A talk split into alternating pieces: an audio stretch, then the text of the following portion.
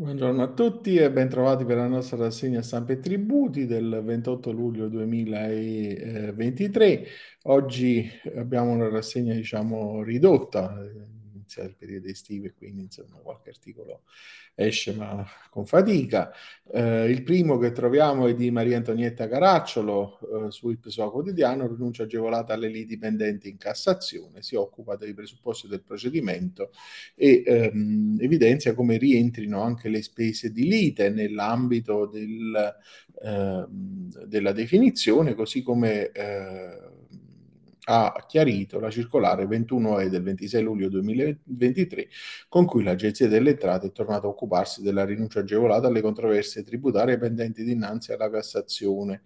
um, e quindi restano escluse però le liti eh, vertenti sui dinieghi espressi o taciti di rimborso, quelli che hanno ad oggetto atti che non recano una pretesa tributaria qualificata o che risultano essere atti di mera eh, riscossione.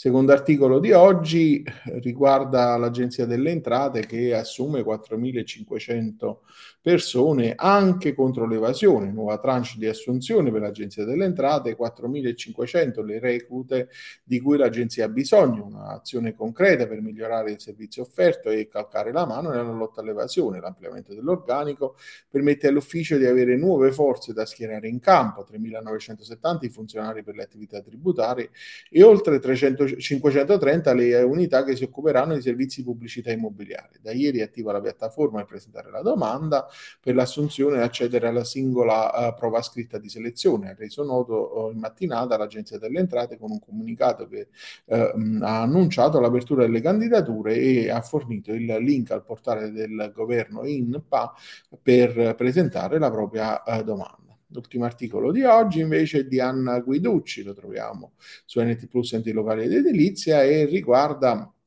la costituzione di una società nell'ambito del servizio idrico. Viene precisato che non è il comune ma l'autorità d'ambito a decidere nella deliberazione 95-2023 della sezione regionale di controllo della Corte dei Conti per l'Emilia Romagna che dichiara inammissibile sia sotto il profilo soggettivo che oggettivo l'istanza presentata da un comune relativa all'affidamento della concessione del servizio idrico integrato a una nuova società di gestione a partecipazione mista pubblico-privata e quindi la costituzione di una società nuova nuova partecipazione mista pubblico-privata da parte di una società preesistente interamente pubblica non integra la fattispecie articolo 5,34 del TIS.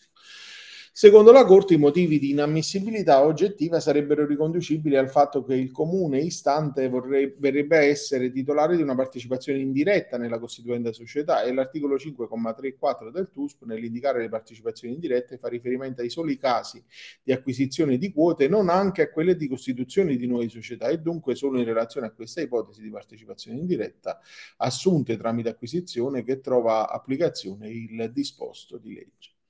Questo è l'ultimo articolo della nostra rassegna di oggi, di questa nostra settimana insieme. Io vi auguro un buon proseguimento di giornata e vi do appuntamento a lunedì.